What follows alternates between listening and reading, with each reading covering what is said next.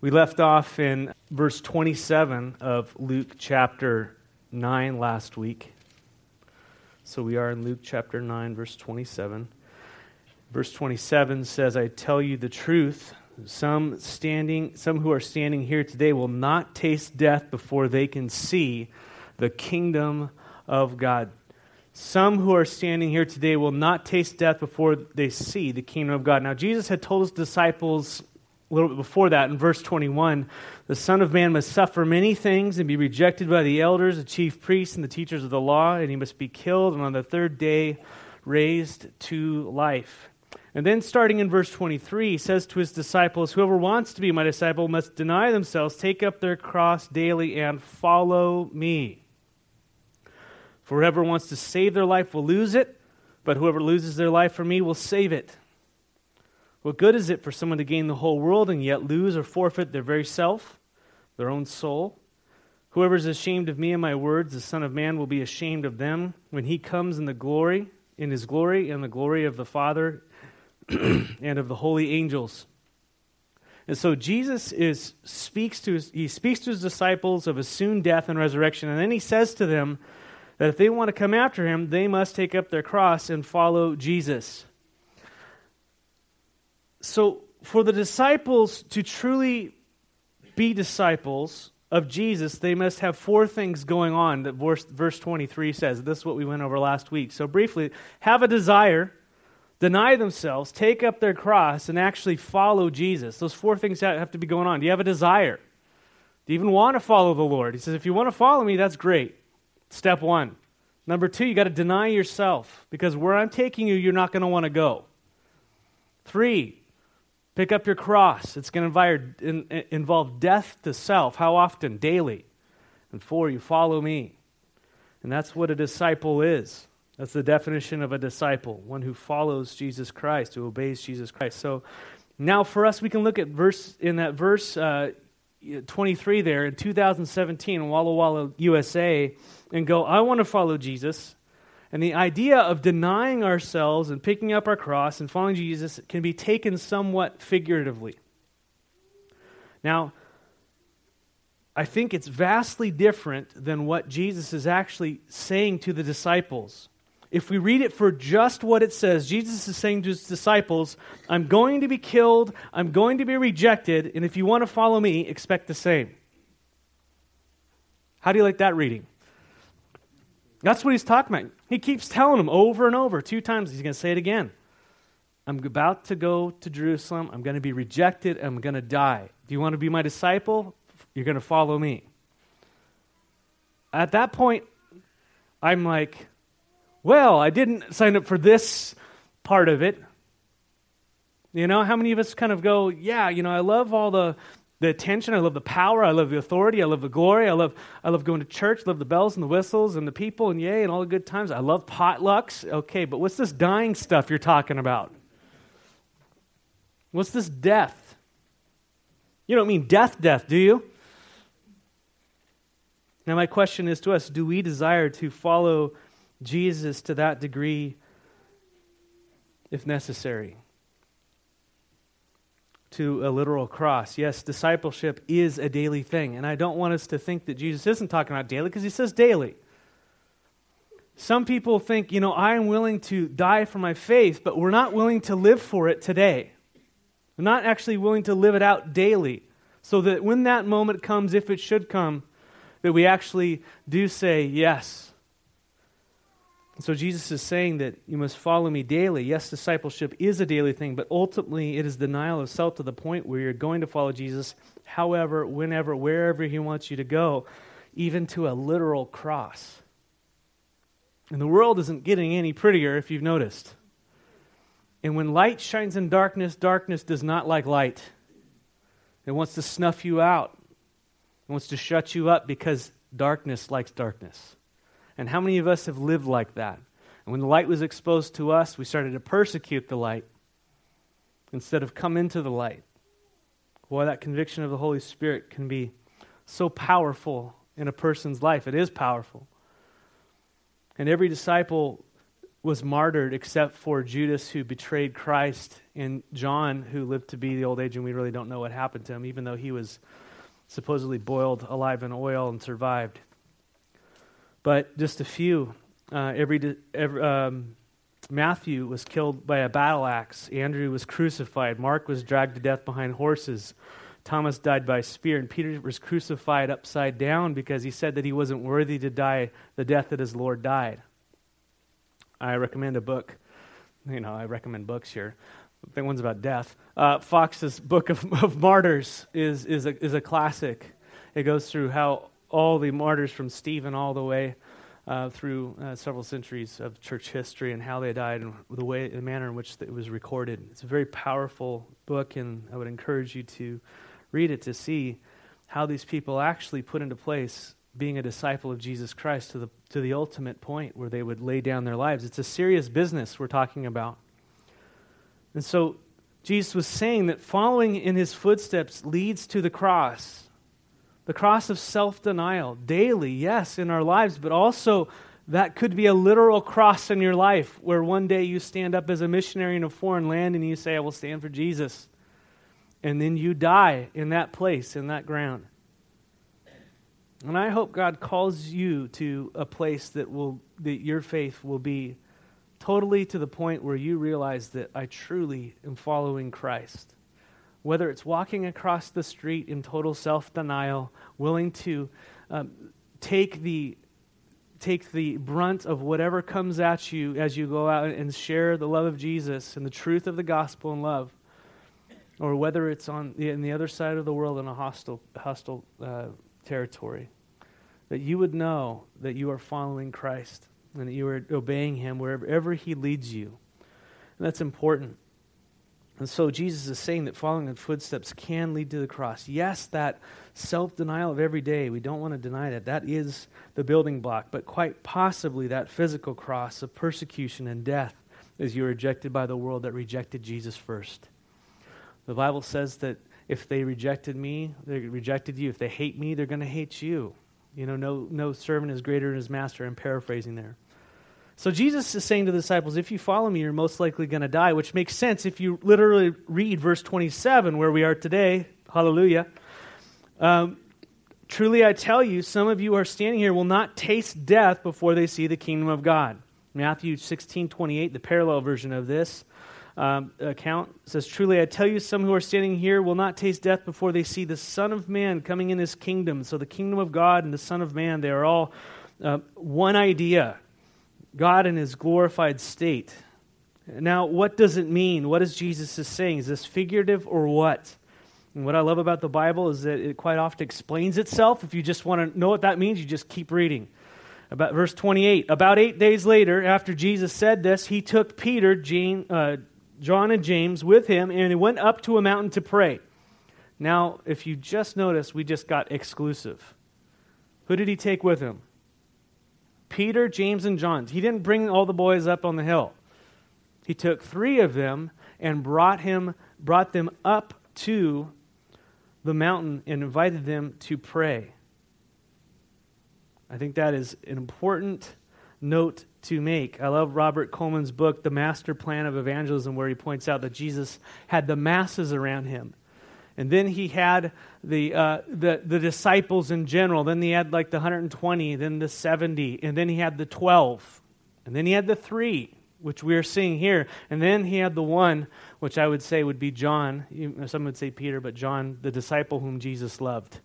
He would go on and to write the book of Revelation at a very old age as he was exiled on the island of Patmos. But that's not to say that Jesus did not love the others. He did not love the others. That's not, that's not true. He loved all of them, but he was going to the cross. He was about to leave, and his ministry needed to be duplicated. His mission needed to be put into the hearts and lives of other people. He was focused on the next generation of leaders, and this, that can't happen in a group setting like this. I can't talk to you for 45 minutes and you go, you know, yeah, I've got it, and let's go. And, and there has to be a one on one or grabbing a few people that you are discipling and hanging around. It happens in a small group. It happens in intimate relationships, one on one. Not to say God doesn't use this, it is very important that we are all under the teaching of the Word of God. But I think it's also important that we take time uh, to get into each other's lives and to expound the scriptures back and forth to one another, and so that we are uh, edified and encouraged and built up and then sent and held accountable, and we're duplicated. So I have a question: uh, Who is who's the Paul in your life? Who's pouring into you? And then who's your Timothy? Who are you pouring into? I think those are two very important things, and that's very biblical. And I realize that certain phases of life, you're just busy. I understand busy. But we're busy about the things that are most important.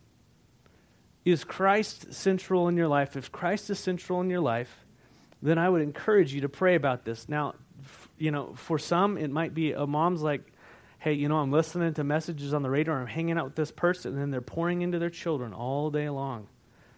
You know, I understand that. That is that that's biblical, that's good, that's what God calls you to do. But some of us need to be encouraged to, hey, let's step out of my comfort zone and and, and maybe I could do a little less of this and really just invest in the spiritual uh, things that the Lord has called us to, because how many of us are kind of stuck in our faith? We've been stuck. Well, that tells me that you're a Dead Sea right now, and you need not water just flowing in, but you need water flowing out. It's a picture there. It's a geographical picture. You ever been to the Dead Sea? I have. I've floated on it. There's a lot of salt in there, and nothing lives in it. It's cool to hang around, and you just float in there. Your body goes up, believe it or not. But there's no outlet, and so there's no life in that. In that, there's only an inlet. But you go upstream a little ways, and there's the Sea of Galilee, which has an inlet and an outlet, and there's teeming with life. You want to be a Sea of Galilee, not a, a Dead Sea. Amen. And so you have the masses around you. You have the 120. You have the 70. But do you have your 12, so to speak? Do you have your three? Do you have your one? Pray about that concerning these things of the kingdom. And Jesus took Peter, James, and John with him up to a mountain to pray. Notice he took them up to a mountain to pray. In verse 29, as he was praying, the appearance of the Lord's face changed, and his clothes became as bright as a flash of lightning. Eight days earlier, Jesus had said to his disciples that some would not taste death before they saw the kingdom of God. And here, the kingdom of God has appeared to their very eyes. The radiant king in all of his glory. Jesus is the kingdom. Jesus Christ in his glorified state. It says that the appearance of his face changed. His clothes became brighter than a flash of lightning. What's the in- mental image you have of Jesus? Is it European Jesus? Flannel graph Jesus. Oil painting Jesus. I don't know where are we going. but what's your when you when you when you picture Jesus? What, what's the image of Christ that you picture? I mean, think about that. We do when we think of Jesus, we obviously associate an image with it. What do, what do you kind of have? It's interesting. Revelation chapter 1 gives us a further uh, description of Christ in his glorified state. So, Peter and, in James and John, they're, they're relaying that his face changed and his clothes were like lightning. In Revelation 1, 12 through 18 says, I turned, and this is John, the apostle. Remember, I told you he lived on to be very old. He's writing this. He says, I turned around to see the voice of the one who's speaking to me. When I turned, I saw seven golden lampstands, and amongst the lampstands was someone like a son of man, dressed in a robe reaching down to his feet with a golden sash around his chest and the hair on his head was white like wool, as white as snow. And his eyes were like blazing fire, and his feet were like bronze glowing in a furnace, and his voice was like the sound of rushing waters. In his right hand he held seven stars, and coming out of his mouth a sharp sword, double edged sword, and his face was like the sun shining in all its brilliance. That's your Jesus, by the way. That's your Jesus. Wow. Radiant, glory. And, and notice he's grabbing things that, that are in the natural world to try to explain something that's in the spiritual world. He's grabbing things that might help us understand. His clothes were like lightning, they said there in, in verse uh, 29. It wasn't lightning, it was like lightning. It was just bright, it was brilliant. And then John is even saying his face was like the sun in all of its glory. Like, what does that mean, even? If you grab and you grab, what's the brightest thing we know? The sun. And he grabs that and says, It's like that. But it fails in comparison. I was talking with Rami, was saying, we were talking about heaven, and, uh, you know, we went down to Multnomah Falls. Thank you for helping me remember that. And, and you ever taken, you ever seen the, the waterfall there? It's just, it's, it's magnificent, it's glorious, it's coming down, you're just like, wow. And how many of you have taken a picture of it? And how many of you brought it home and trying to tell other people what that's like? And you're like, look, isn't it awesome? Can't you see it? It's like water, huge water. It's coming down at you, but it's bigger than this. I mean, isn't that what it's like? That's what's going on here. They're like, his face is like the sun, like 10,000 blazing suns or whatever it is. You just can't, it doesn't work. So there's a, there's a thing about God and his glory. I think uh, John, John uh, MacArthur says that God's glory is like wet, wet is to water. Like, that's who he is. He is glorious. And his radiance is something we just, we can't comprehend. That if we did truly see his glory, as we're going to see, they, there was a, God put a cloaking shield, so basically they wouldn't die. We would die. We can't handle it in our flesh. And even Jesus' transfiguration was something they were somehow shielded from dying from. But there he is in his radiant glory, Jesus Christ. And he says that the appearance of his face changed and his clothes became brighter than a flash of lightning. The brightest thing that John can think of, he uses to describe Christ's face. You know, I think we often lack worship because we truly don't understand the glory of God. We don't seek it. We don't want to know it. We don't pray and we don't want. When you know the glory of God, when you start to see how glorious and how big and mighty He is, and His character and His, um, and just His grace and His mercy, in light of that, in light of His total power, that causes a reaction in humanity. It should cause a reaction in humanity, in Christians especially. We should respond in worship. Yes, songs. Yes, amen. But a life that says, whoa, that's my God. That's who I serve. That's who I'm going to follow after. That's who I'm going to answer to one day. I want to live in light of that. one of the most powerful. Um, well, I want to go back for a second.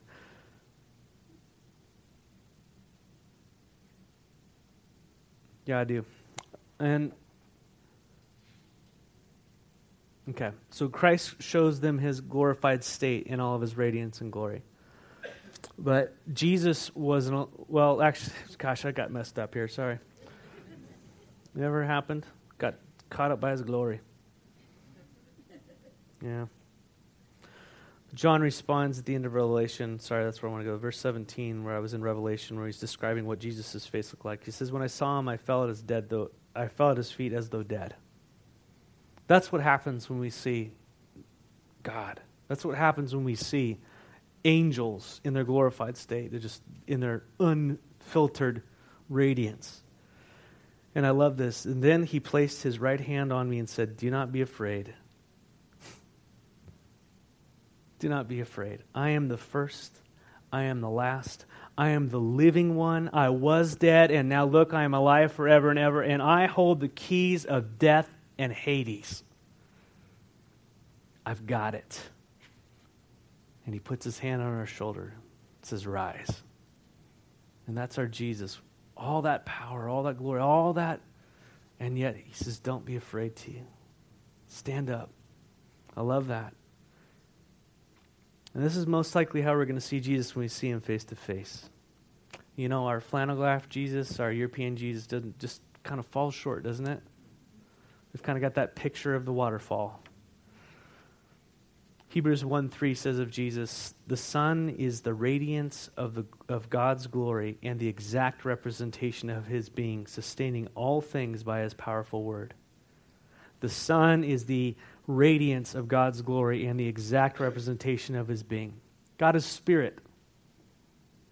God in the flesh is Jesus. Do you want to know what God looks like? You look to Jesus Christ. That's how we can see God. He's the exact representation of his being, sustaining all things by his powerful word. To see Christ is to see God. So Christ shows them his glorified state. And but Jesus wasn't alone. Verse 30 says, Two men, uh, uh, Moses and Elijah, appeared in the glorious, glorious splendor, talking with Jesus you can see that Luke is relaying these eyewitness accounts to us in his gospel, and no doubt, as Peter or John, James died early, were relaying what Christ looked like and what happened. The words, they just fall short. They just fall short. Words like lightning and glorious splendors we just talked about. And so Moses and Elijah, they appeared with Jesus, and he had this, they had this glorious splendor. And Elijah was one of the mighty prophets, and we know that Moses wrote the law, the Old Testament. Basically, the first five books Moses penned, and then Elijah was the mightiest, well, one of the mightiest of prophets. John the Baptist would be the mightiest. But it's an interesting picture here because the law and the prophets are pointing to Christ. I love that. When Jesus was raised from the dead, he went to the scriptures, or actually on the road to Emmaus uh, there was these disciples uh, walking, and he came to them and he started to expound the scriptures, and that would be the Old Testament, uh, and the, how they all pointed to Jesus. I love uh, how he talks to the Pharisees and says, you, you search the scriptures daily, thinking in them you have life, but they are that which points to me. All the scriptures, they point to Jesus. If you have any difficulty understanding the Old Testament, uh, as, as my brother Byron Milling says, just put Jesus in the middle of what you're reading and see what the Holy Spirit, uh, if He doesn't give you the perfect, uh, the perspective you need. Now, regarding Moses and Elijah, it says in verse 31 that they spoke about his departure. Notice, uh, uh, well, sorry, they, they spoke about his departure, which is about to bring fulfillment in Jerusalem. I find it fascinating that uh, Jesus is conversing with Moses and Elijah, who had long since passed from the earth. Moses died on the other side of the Jordan. He wasn't allowed to go in. And Elijah was taken up in a chariot of fire. That's how the, the Old Testament uh, talks about that. And if you read Jude, the only chapter 1 of Jude, there only is one chapter, it talks about how uh, angels wrestled, uh, uh, angel wrestled with Satan for the bones of Moses. And that's just an interesting, trippy thing. I don't know what that is, but. It, it happened. And Jesus was about to fulfill the prophecies given by Moses and Elijah and um, uh, concerning the Messiah. And that he would be rejected, die, and, and raised again on the third day. So they're all talking about this. And one of the most powerful pictures that is written by Moses in Genesis chapter 22 is where Abraham was going to a mountain which was three days away. Very interesting, Old Testament. This is written a couple thousand years before Christ. Uh, this happened a couple thousand years before Christ, where Abraham was going to a mountain which was three days away and to sacrifice his one and only son to God. And, and like you and me, we go, What in the world? Why would you ever consider that? Because of his faith. He trusted in God. And as Abraham's son Isaac carried the wood upon his back up the hill, they came to the place where the sacrifice was to be made on Mount Moriah. This is Genesis 22. You can read it. That was near Jerusalem just outside Jerusalem. And Isaac uh, wondered where the sacrifice was, and Abraham said that God himself would provide the lamb. Knowing full well Abraham was about to sacrifice his son, he knew that God would provide himself the lamb. Isaac is wondering what's going on. So you have a picture of a father leading his son up a hill to be sacrificed. His son, he has the wood on his back. You guys starting to picture something? Three day journey, and Abraham tied his son down, raised the knife, and was about to plunge it into his only son's chest when the angel of the Lord stopped him. And then there was a sound of a ram caught in a thicket. And you see, that's that picture of what actually would happen 2,000 years later in that same exact spot where God took his only son and put him to death for you and me. that he would pay our penalty and we would go free. See, the Old Testament, it points to Christ. And that's just one example. It's one powerful example, but it's full of it. All the way through, you put Jesus in the middle, and the Old Testament comes alive. It's all concerning him. Hebrews tells us that the reason that Abraham was going, going to go through the sacrifice, you're going, why would he do that? Because Abraham believed that God would have to raise Isaac from the dead to make good on his promise that all the nations through him must be blessed. In other words, he believed in the promise. He believed in the resurrection. He looked at it and he says, If I go ahead and kill my son, my only son, God would have to raise him from the dead because God said that through him all the nations would be blessed. That is faith, and that's why it's in Hebrews 11, the hall of faith. There's sometimes God asks you to do stuff that you do not understand, but you, you rely upon God's word no matter what the circumstances are because you know God is true to his word. That's what faith is. That's trusting in what God says, no matter how you feel. Tell me Abraham did not have emotions going on. Oh my gosh, he was 90. That was his, he did, didn't count for Isaac. Isaac was of the flesh. This was the son of promise. You know, it's interesting uh, as well. Revelation chapter 11, if you flip there. But just to let you know, the Old, Old Testament is anticipating the death and the resurrection of Jesus Christ. The law and the prophets, they anticipate Christ. This is how we know the Word of God is true, is because it says it before it happens. What other book do you have that says it before it happens and it says it so exactly that there's just no way out of it? That, that scholars and people and all these people don't know there's no way that could have been written after the fact. That's too accurate.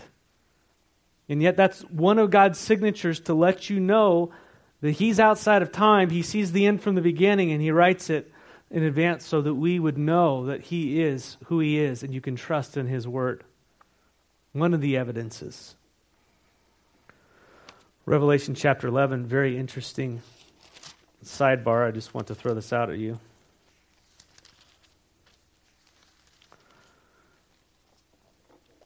I was given a reed like a measuring rod and was told, Go and measure the temple of God and the altar with its worshippers, but exclude the outer court. Do not measure it because it has been given to the Gentiles. Don't worry about this. They will trample on the holy city for 42 months, and I will appoint my two witnesses, and they will prophesy for 1,260 days, in, uh, clothed in sackcloth. And they are the two olive trees and the two lampstands, and they shall be before the Lord of the earth. They stand before the Lord of the earth. If anyone, that's interesting, they stand before the Lord of the earth two witnesses standing before the Lord of the earth. What's happening here on the Mount of Transfiguration? Got two people standing before the Lord of the earth. If anyone tries to harm them, fire comes from their mouths and devours their enemies. That is a cool superpower. I just like I would like to upgrade. Um, what Elijah called down fire from heaven. That was one of his signature things that happened through him. And this is how anyone who wants to harm them must die. They have power to shut up the heavens so that it will not rain uh, during the time they are prophesying. Who's Elijah? Elijah again did that. And they have the power to turn the waters into blood. Whoa. And to strike the earth with every kind of plague as they want. Who's that? So many people believe, myself included, I would lean towards that the two witnesses are probably most likely Moses and Elijah. Or whatever I just said, Mojaya or something. we'll give them a name. That's just a side thing. But Peter and his companions, verse 32, were very sleepy. But when they came fully awake, they saw his glory and the two men standing with him. Notice they call them the two men standing with him. Interesting that the Bible says that there are two men standing at the grave of Jesus, telling them, wondering why. One calls them angels, one calls them men. Don't know. Have fun with that. But there are two men standing with him. And as the men were leaving, Jesus, Peter said to him, Master, it is good for us to be here. Let us put up three shelters one for you, one for Moses, one for Elijah. He did not know what he was saying. I love the Bible. While he was speaking, a cloud appeared and covered him, and they were afraid as they entered the cloud. A voice came from the cloud saying, This is my son whom I have chosen. Listen to him. And when the voice had spoken, they found that Jesus was alone. And the disciples kept this to themselves. It did not tell anyone at that time what they had seen. The glory of God causes us to worship. The glory of God causes us to worship. When Peter saw the glory of God, he said, This is good. I've got to worship. I've got to worship. We see the glory of God. We see it in creation and in the revelation of creation. We see God's glory in creation. When we look at the beauty and the vastness of the heavens, the sun, moon, and the stars, when I see anybody, did anybody kind of see the uh, what are the things meteorites last night flying across the sky? Beautiful. I saw like one. It was like, I guess they were happening all the time. I'm like, oh, ADD, gotta go. Didn't work out, you know. But when we look at the, the in, in the powerful telescopes we have, and we look out into the universe and we see how vast our universe is, that, that our little galaxy is just one of many in the universe, you know? The Milky Way is just one of countless millions, and we just like look at the vastness of it all. It just causes you to go, wow. When you look at a newborn child, you're just in, in, in awe of what just happened. I, I mean, look at the flowers of the field and, and the different seasons and the snow falling, even the wheat, how it waves. I mean, you're just blown away. And it causes something within us to try to express something. That's God's purpose for that. But like Peter, in many times in my life and, and many people around the world and many religions, we get it wrong. We worship the creation sometimes rather than the creator. Romans 1 has a warning against that. You worship the creation rather than the creator. God gives you over to a reprobate mind because it's out of order. And then you start to do things that are unnatural, which is what's happening in our country these days. As you don't understand things in their place, in their order, you've got things out of order. Or we worship the people who reflect the glory of God. People used mightily of God. We, we, we lift people up and start to go, oh, look at that. Gosh, just, they're the epitome of God in a person. I, could, I, would, I want to be like them. Oh, really? You just got to go, dirty, rotten sinner. I know they are. They just cover it well because that's what Scripture says. You know, Worship is not how we want to worship God, it's how He says we are to worship Him. Is that okay? If God makes the rules about how He'd like to be worshiped, it's interesting. My thoughts have changed to this over the years. You know, I've gone, oh, He just looks at the heart. Yeah, He does. He does look at the heart. And that is the most, you know, uh, you know, some, you know, do you think I delight, delight in the sacrifices of bulls and goats? The sacrifices of God are a broken spirit and a contrite heart, a bruised heart. That I will not, not deny. And so, God, when He wants to be worshiped, He wants to be worshiped with a broken spirit and a contrite heart.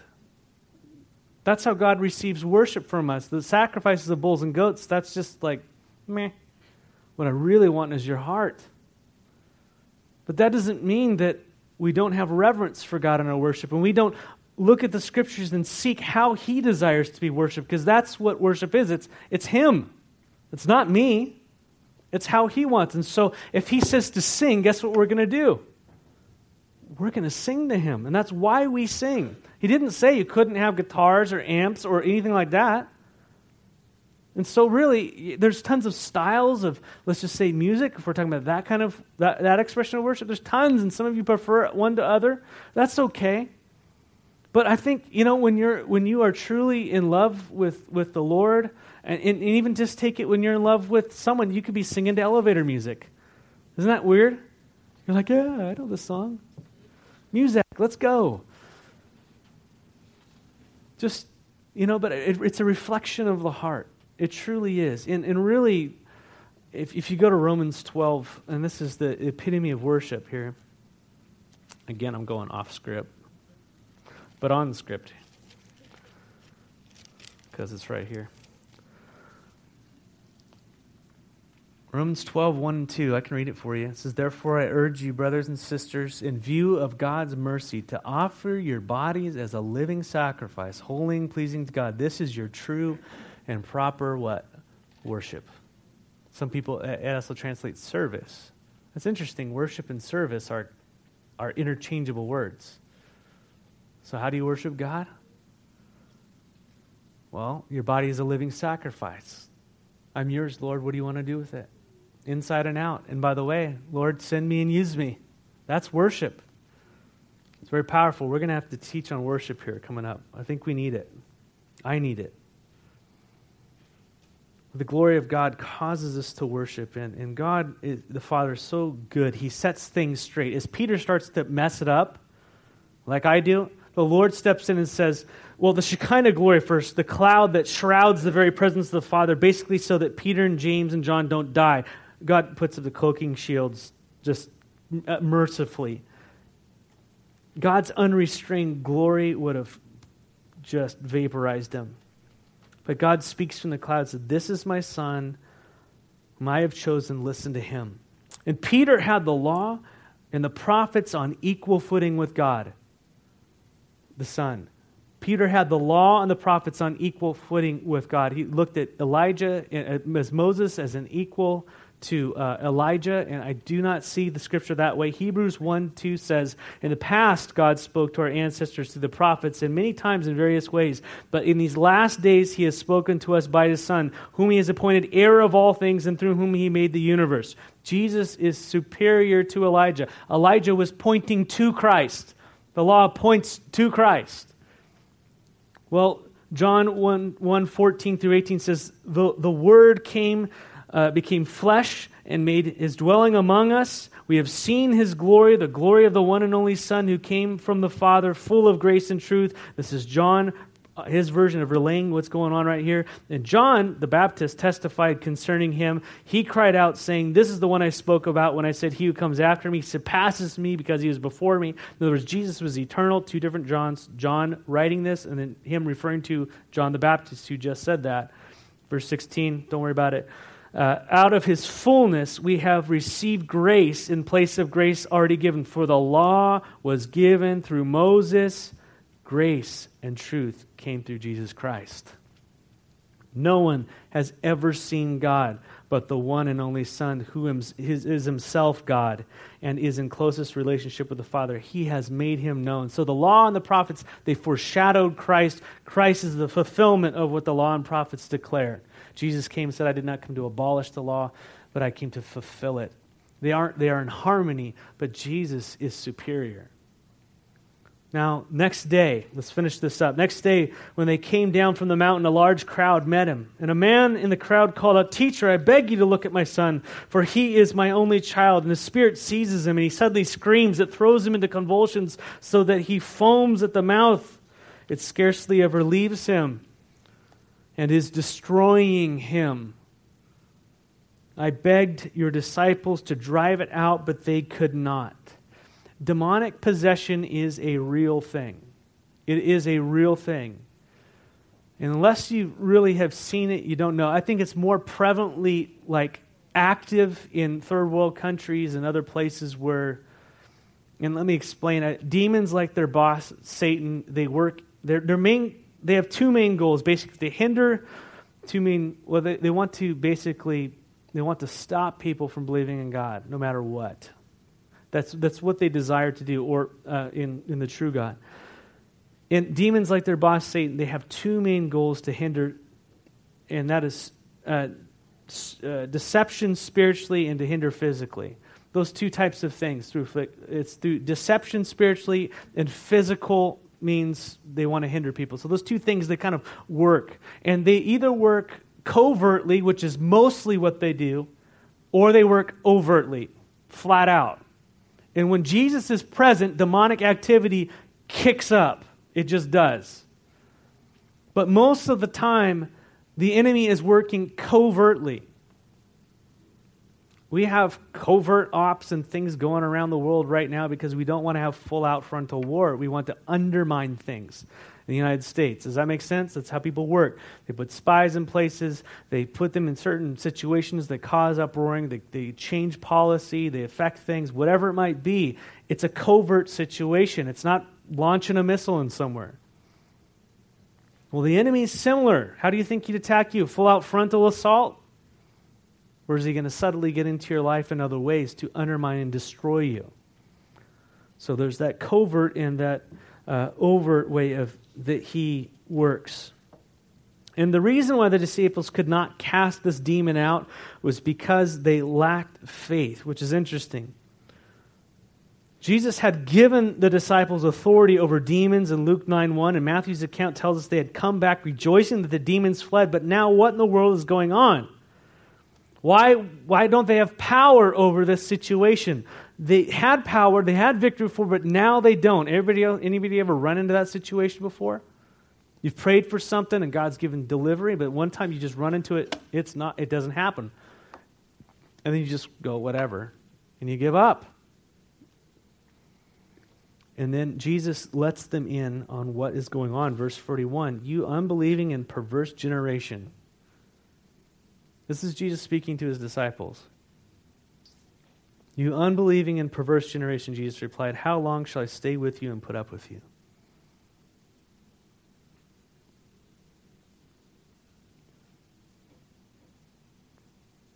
Bring your son here.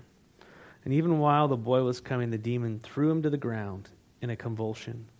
But Jesus rebuked the impure spirit, healed the boy, and gave him back to his father and they were all amazed at the greatness of God. The reason why the disciples could not cast out this demon was because they lacked faith. They had the authority, but they did not believe. They had the authority, but they did not believe. And I know this gets into, you know, name it, claim it type of stuff. You know I'm not like that. Matthew 17, well, you know, just, just thinking, perhaps this demon was so demonstrative, that's probably where you get the word from, was so overtly powerful that they just, they were afraid of what was going on. Have you ever had a circumstance in your life where you're just like, whoa, I cannot handle that. That is crazy. Get me out of here. I think that's probably what happened. They tried, they were trying to, they were saying the words, but they didn't have, they weren't trusting in the authority and the power of Jesus that Jesus had given them. I don't know how it all works. But Matthew 17, 19 through 20 gives us a little bit more. It says, Then the disciples came to Jesus privately and asked, Why couldn't we drive it out? That's kind of what I do. I would do. hey, Jesus, can I talk to you on the side here?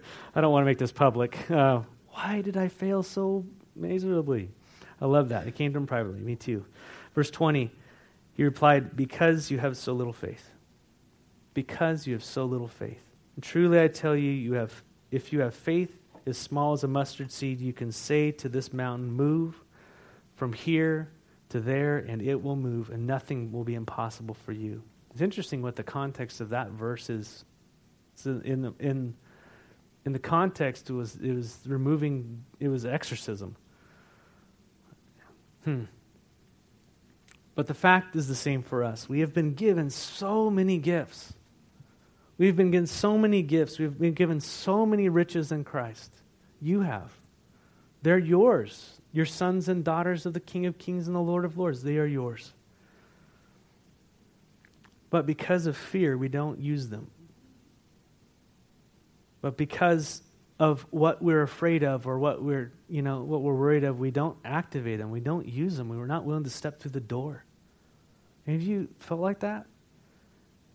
And the enemy rumbles and he threatens and he intimidates and he just he cripples us into a corner. And the reality is that is that in the eyes of Christ, he's the mouse and we are the lion. Because Christ is in us.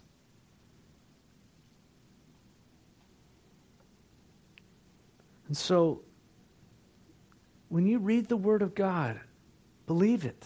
Believe what He says. And faith that God, have faith in the Word of God, you know. Faith that God is able to work in and through someone like you and me. That He's willing to do that. How many of you feel ill equipped? Unable? Fearful? It's too big. Can't get to it. Don't want to. Oh my gosh, it's scary. Oh, you have little faith. I feel it. Trust in your mighty God, the one with the radiant glory, the one who's got the keys of death and hell in his hand. Amen? He says, Go. It's not a, will you please go? His authority is go into all the world and make disciples. Go love them. Yes, you're going to make mistakes. That's what the next chapter is about, is disciples falling flat on their face, starting with Peter. Hey, let's worship three gods. No, that's not what's going on. Then they're going to be asleep when they're supposed to be awake. Anybody ever done that? Jesus. That's, well, that's, they were asleep, weren't they? Says they were very sleepy and then they awoke. I probably skipped the verse, didn't I? I don't even know where I am right now. But I tell you what, the Lord has called you to go take Walla Walla by storm and turn it upside down. You prioritize your lives in your money and your time and your talent all those things, your, your time around the king, around him. And say, Lord, I am your disciple. I want to follow you. Take me wherever you want me to go, and I'm just going to go. And I'm going to trust when I run into the big bad wolf that you are going to be bigger and badder because you are. And I trust that you're going to give me the words to say when I need to say them. And I trust when I get hit, you're going to come and you're going to tend to my wounds. You're going to pick me up and you're going to love me and care for me. I trust that I just trust your word. I trust that you've put me here for a reason that's beyond myself and just accumulating stuff that's going to burn. Amen? That is actually to grab people out of the pits and, of, of hell, just like we were, and to, and to drag them, if need so, to the king. You are the missionaries of Walla Walla. You are the evangelist. You are the light. You are the, the, the reason why Jesus died and rose again, so that he could multiply and be in you and through you, and that you would go multiply as you go grab people and bring them to Jesus. And let me tell you, you're going to start to go, I don't know how to do something. Well, that's how the body works. Then there's teachers, and there's equippers, and there's servants, and then there's evangelists, and then there's people who like to help, and there's people who like to give, and there's administrators. God just goes, Yeah, we're going to work as a body, and we're going to go do this. So I challenge you this morning to, to be a disciple. And you're going to run into situations where you fail. We're going to go through these failures. And, and Jesus is so faithful. Yes, to speak the truth. Your, your situation is you don't believe me, and you're perverse, you're bent, you're wrong. But I'm going to take you because you're mine, and I'm going to straighten you out, and I'm going to love you fiercely, and we're going to keep on going. Amen? I love that. Verse 20, 42, real quickly. And even while the boy was coming, the demon threw himself on the ground. But Jesus rebuked the impure spirit. He healed the boy and gave him back to his father. And they all amazed at the greatness of God. I want people not to be amazed at, at Christ Community Fellowship. Lord God, erase that name from the earth except for Christ. Amen? That they would go, man, Jesus. And they would look to him. He is our, is our, is our home. And that, yes, we gather together. Yes, we teach the word. We love that. But may the focus be on Him. May the focus be on, on Him to the glory of the Father. Amen? So let's bow in prayer. Father, we ask that this morning that you would empower. Lord, you have empowered us. that we would realize what, what, what we have in you. And that we would stop looking at ourselves as the ugly duckling, but as the, uh, as the, as the swan, so to speak, of who we truly are. And so this morning, for the, for the weakest uh, of saints in here who's just, heartbroken over their lives and everything that's going on, Jesus' grace is sufficient for you. He died and bled to, forg- to forgive you of all of your sins. And now he's called you to his mission and his ministry. And so, Lord God, I pray that you'd speak uh, into our lives, Lord, that mission field you've put us in. And, and, and it might just be right where we are our jobs, our homes, our family, raising kids. Help us to do it to your glory with the joy and the power you've given us. And Lord, I pray for those who are in affliction this morning and they're having to go before doctors and they're having to go places they don't want to go, like Peter didn't. And I, and I lift them up and I, and I ask that, Lord, that would be a divine appointment, that as these beautiful saints are placed in front of, of people who are usually isolated, that you would use them as salt and light in the midst of them. Um, that in our weakness, you would be made strong, God. And so make us a church of, of weak people, humble people, but strong in the Lord. And so more of you and less of us today. Father, we're asking in the name of Jesus, amen.